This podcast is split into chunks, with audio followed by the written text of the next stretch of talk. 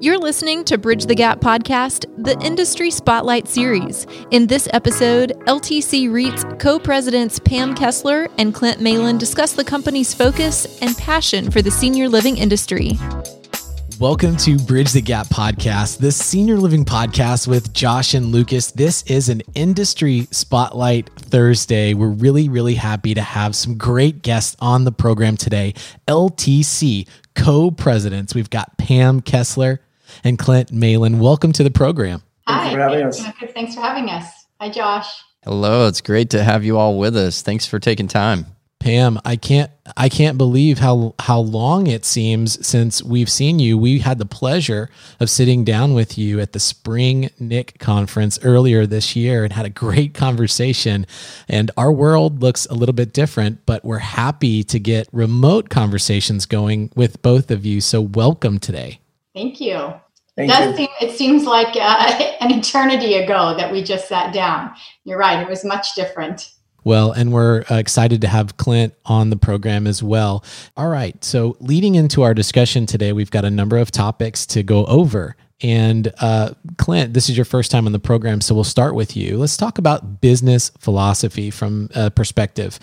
What do you think makes a great partnership? Uh, we think makes a great partnership is it's a collaborative approach uh, to doing business. Uh, we strive to be responsive to needs of our operating partners by offering different types of financing solutions, anywhere from uh, long-term permanent financing through uh, triple net lease structures um, to development financing, uh, loans, as well as structured finance products. Uh, so being offered to being able to offer that array of products to an operator, we think is, is beneficial. Um, also, we think that um, focusing on regionally based providers, which usually are smaller organizations, are a better fit for the size of our organization, being one of the smaller cap REITs. I think there's a better alignment of interest given the um, size of uh, organizations. So, Clint, you mentioned um, regional operators as one of your focuses. Are there any specific characteristics or traits in an operator when you are looking to explore news relationships or partners that you're specifically looking to? Sure, it's a good question. Um, one of our main focuses is really understanding what the company's approach is and knowing their limitations and their skill sets and their focus, focuses. Um, we like companies that don't try to grow beyond their capabilities and operate outside of their existing market. So um, we find an organization that can articulate to us, um, you know, what their strategic goals are and stay steadfast to those. Um, we think they can be more nimble and take advantage of opportunities in their local markets by really focusing on those markets. You know, uh, Pam, one of the taglines that you guys have that I find uh, so fascinating is a great tagline. It's called REIT Done Differently. How is LTC different from other REITs? Um, well, being a smaller cap healthcare REIT, um, we have not uh, opted to uh, become involved in operations. And um, that's something that some of the larger and medium sized um, peers of ours have, have done. And that's essentially where um, it's called the RIDEA transaction, and it's where the capital provider uh, takes an ownership stake in the operations of the healthcare real estate. And um, this results in additional reporting and sometimes interference in operation decision making that uh, some operators find burdensome. Um, we don't believe the fee management structure results in the best alignment of interest for LTC. And we believe that operators are most motivated when the results of their efforts and successes are reflected in their bottom line profits. Uh, another differentiating factor and an advantage for us over our larger peers is our size. As a smaller REIT, we can focus on smaller deals that often get overlooked by our larger peers who seek to acquire big portfolios um, that often come with portfolio premiums. Um, smaller transactions are typically have better investment returns, um, which results in meaningful earnings growth um, that supports our diversification efforts at LTC. I think I think a thing to add to that also is you know we're not going in with a preconceived notion um, with an operator on how we have to deploy capital.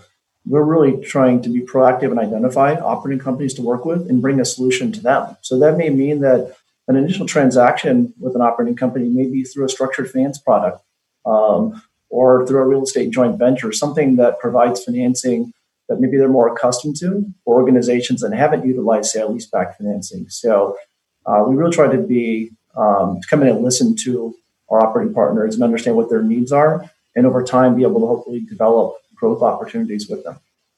Right. Rather than have like a cookie cutter approach um, that some of our larger peers or other capital providers may have, we really try to custom tailor uh, solutions for uh, to fit our operators' needs. And as a smaller REIT, our operators are dealing, um, working with uh, the, the, decision makers. And um, I think that for us and for our um, operators, that that that enables us to craft um, a customized solution for them that meets their needs. You know, we really listen to our operators and and and try to work um, with uh, you know solutions that that will optimize you know their their results and um, meet their needs.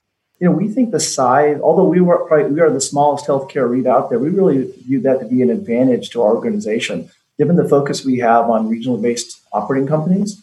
Um, you know, we, as Pam mentioned, we have the ability to look at, at one-off transactions, which we think have better better price, uh, better risk adjusted returns, um, and there's not as much competition for one-off transactions. So that is a small REIT, we can do smaller transactions, still be creative to our organization, but also allows us to help diversify our operator base, um, so we don't have an operator concentration risk. Yeah, exactly. And and we also seek to offer, you know, permanent financing solutions to our operators so they don't have to worry about refinancing risks or exit timelines that some equity providers require, which could involve an operator losing their operations of the property upon a sale or requiring them to raise more equity. Uh, we believe the best use of an operator's time and talent is running and expanding their business, not capital raising. Uh, as a publicly traded REIT, we raise capital very efficiently and bring that competitive advantage to the table to help our operators. One, one thing about operators too is when we're looking at evaluating operators, we actually like operators that have different capital structures and different financing sources. You know, we don't want to be an exclusive provider of capital, just as we don't have you know debt with just one um, you know one company. We like that diversification. So one thing we look at with operators is however they capitalize their organization. And we think that it's a strength if they have a diversity of access to capital. Uh, if they own certain assets, it gives them the ability to go ahead and, and um, you know refinance and financial flexibility. Uh, you know, lease financing, joint venture uh, partnerships with us is just another avenue of growth. Well, that brings us, um, you know, one of the questions that we had for you all. Obviously, the world right now as we are living in it is a lot different than the first time we had the privilege of speaking with you all, which was just several months ago. Um, and one of the many challenges that I think our industry is facing and operators are facing is the topic of financing. And you started touching on it there. So, from your perspective, what are the top financing challenges and what are some of the tools that you guys are working towards with your operators to kind of meet those challenges? Well, with the uncertainty regarding how the pandemic will affect cap rates, operating margins, um, and labor pressures long term, we're currently focusing on shorter duration and higher yielding investments like uh, mezz loans and preferred equity. Uh, we haven't backed away from underwriting investments during this time. We're a long term capital provider dedicated to this industry, um, but we're just being more cautious in this environment. Um, we've heard some some banks uh, have stopped um, underwriting in our space, uh, taking a either temporary or maybe long term pause. Um, we're not doing that. We're just being more cautious, and um, you know expect expect when we either return to normal or we have greater visibility into what the new normal will look like.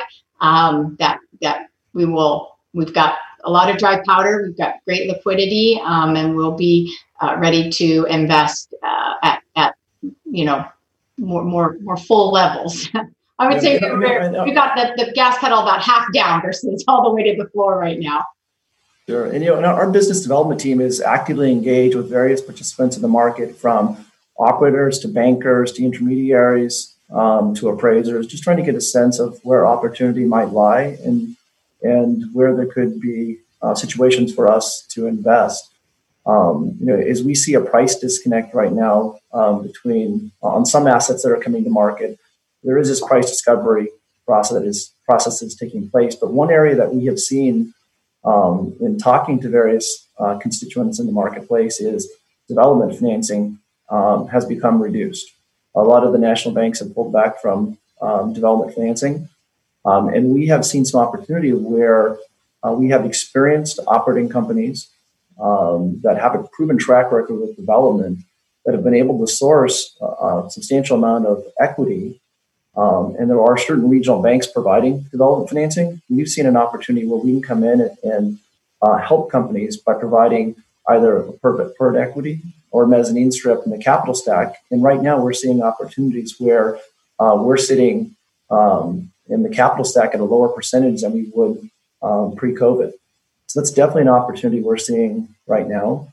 And especially with COVID, you know, looking at selected development projects that we think have a lot of equity, you know, it's it's an investment that um, takes off the pressure of, of COVID at the moment because you're not worrying about operations for another 18 to 24 months until the project comes online.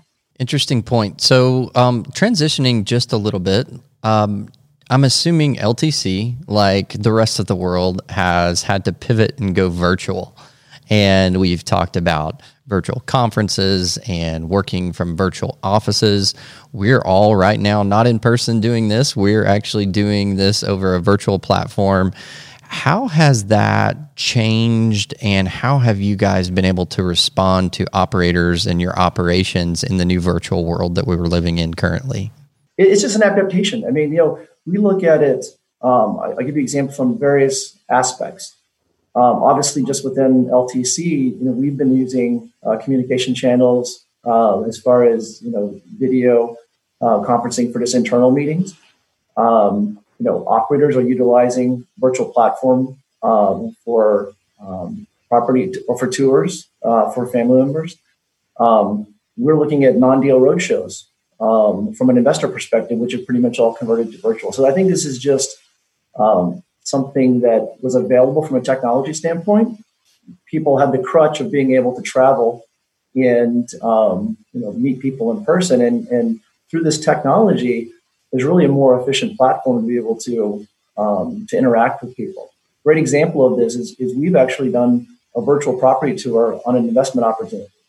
Um, and it was an interesting aspect because uh, we saved time and money in doing that, but we actually were able to have a larger number of people on our team participate um, because of the virtual platform. Um, so that was actually helpful. On some of the development projects that we're looking at right now, the use of drone technology um, has been a very interesting aspect of being able to get a sense of the market, um, the site. Um, so we're trying to leverage as much as possible those aspects sort of in the new normal. Yeah, I agree. I mean, the, the pandemic has accelerated the timeline for the adaptation and incorporation of the technologies. Clint talked about telehealth. That's been a big one. um, the virtual family visits and virtual virtual property tours um, by prospective residents and their families. And I think even after the threat of the pandemic has passed, these innovations can complement and supplement the in person interactions with healthcare providers and family, providing more frequent um, and convenient touch points for the residents because technology is all about convenience. And um, if it's easier for a resident to have a telehealth visit for a you know routine checkup rather than have to get transportation, spend, you know, an hour at the doctor's office and transportation home and a family member or caregiver assisting them. Um, the logistics are just much, much more convenient to do it via telehealth. Now, it's not going to replace all in-person contact. I think uh, one thing we've learned through the pandemic is that we all crave um, human interaction and, uh, and, and communication in person and touch points. But I think that technology can supplement that and we can actually have more more and uh, more frequent interactions with um, uh, with between family and, and doctors. Um, I, I, think you know we were we people are slow to change until a change is thrust upon us, and I think we've done a great job in embracing this. And our our office switched to work from home in less than a week. Our IT manager, I'm not sure he got much sleep that week, but um, he set everybody up remotely to work from home, and you know we were able to hit the ground running. Um, you know the human spirit is amazing people are resilient and adaptable and uh, i think this is just you know uh, just one of the uh, in a long history of humankind of, of events that that resulted in some permanent change. You know, an interesting aspect also to the um, you know the virtual tours for families. It, it's no longer about um, the family member who lives in the same location as a loved one who's looking for a place to live.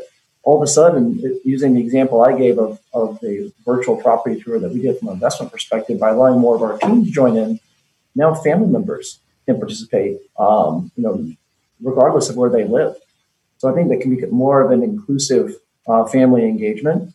Um, and in talking with operators in the space, um, you know, the conversion rate of tours seems to be um, increasing because of the ability. You have, you have more serious um, uh, people looking for placements in communities, and um, you know, the virtual tours uh, are leading to people who are inquiring that are that are more serious about moving.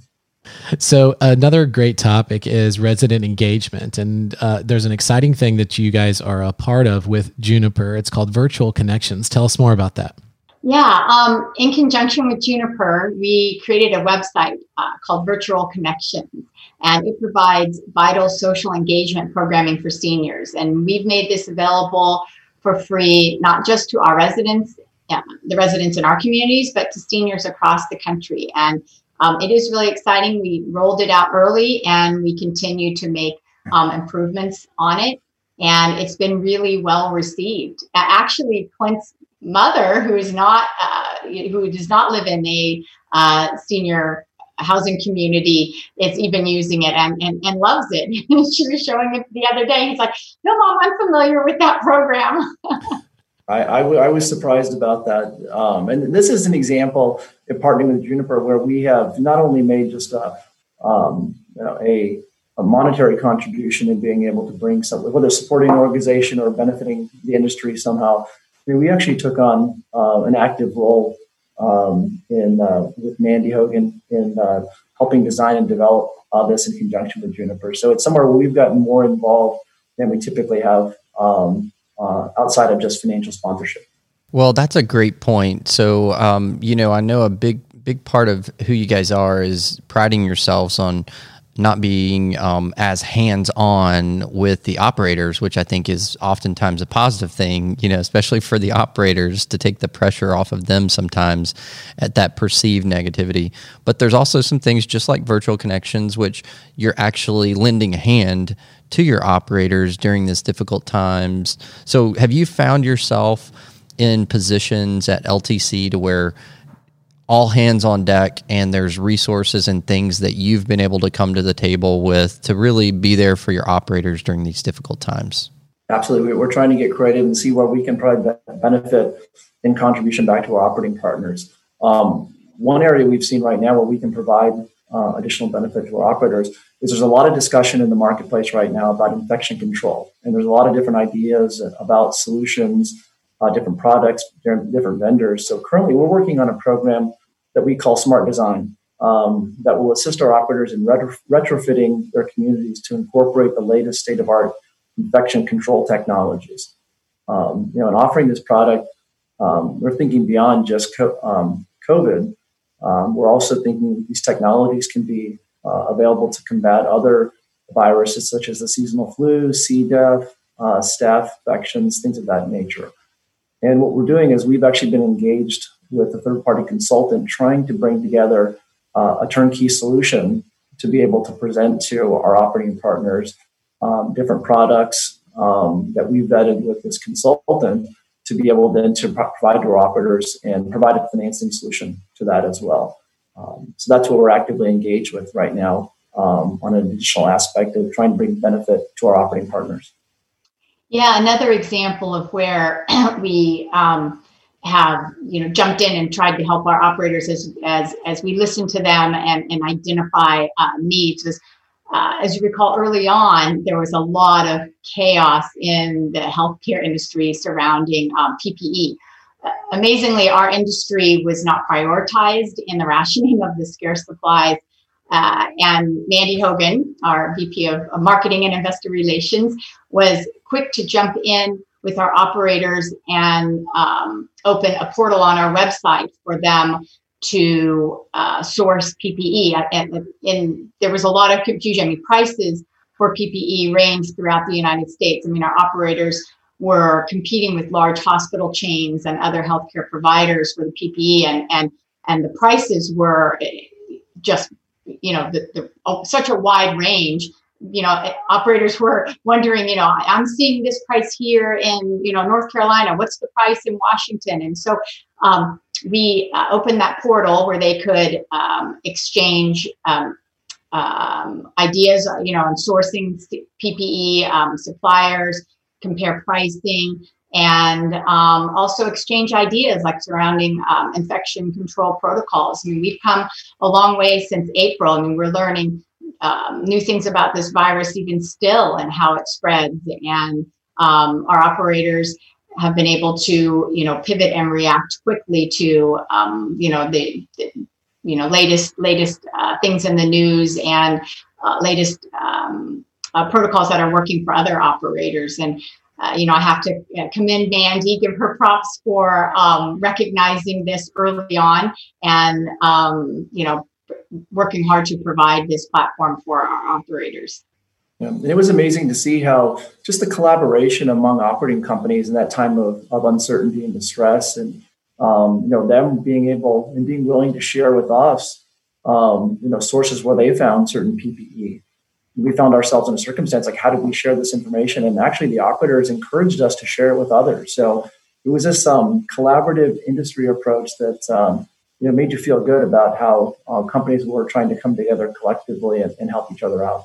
Well, you know, Lucas, we've talked about that oftentimes and many times on this show where we believe this is where our industry shines and it's in our team spirit and collaboration the commitment compassion that everyone that works in the industry has towards the common goal of providing great communities and services and healthcare to our wonderful senior adults and the older people that have come to live with us in our space. Um, it's really awesome to hear that echoed on this platform.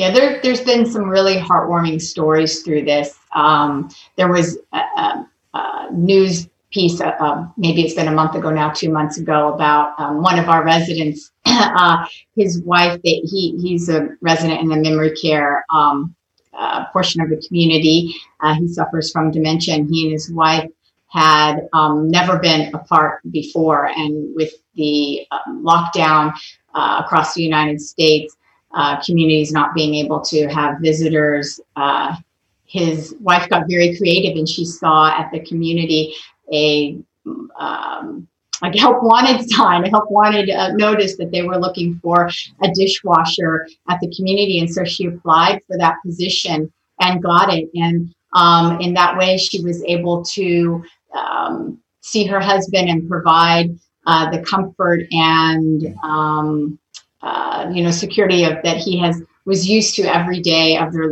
of his life. And uh, you know that was the community embraced that and they were able to do it within the you know proper you know protocols of, of the job. And it was just a really heartwarming story of how um, creative people have been through this and the humanity of uh, our operators and caregivers and residents and families. You've seen the signs um, held up as families do virtual visits outside uh, the um, residents are, are, are, brought to uh, the window and they can see their loved ones outside holding up signs. They've had uh, visitation parades, and uh, it's just been really heartwarming to see the community rally around um, you know, our, our seniors.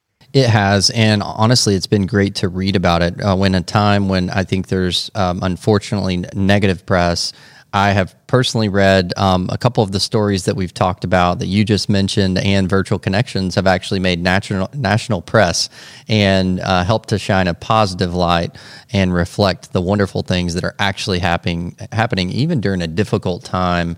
So LTC REIT, uh, REIT done differently. I think we're hearing a little bit about that today. Probably not what many of our listeners think about when they think about a REIT.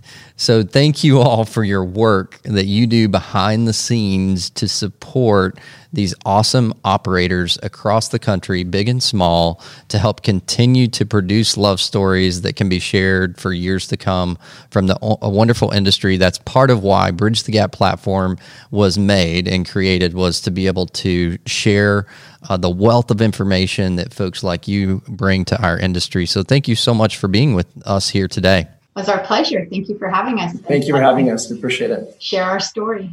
That's right. Thank you, Clint and Pam, for a great conversation. And for those that are listening that want to know more information, you can go to btgvoice.com uh, and also check the show notes, and we'll make sure that we connect with uh, LTC and all of their information. And thanks, everybody, for listening to another great episode of Bridge the Gap. Thank you for listening to this episode of the Industry Spotlight Series. Learn more about the podcast and our partners at btgvoice.com.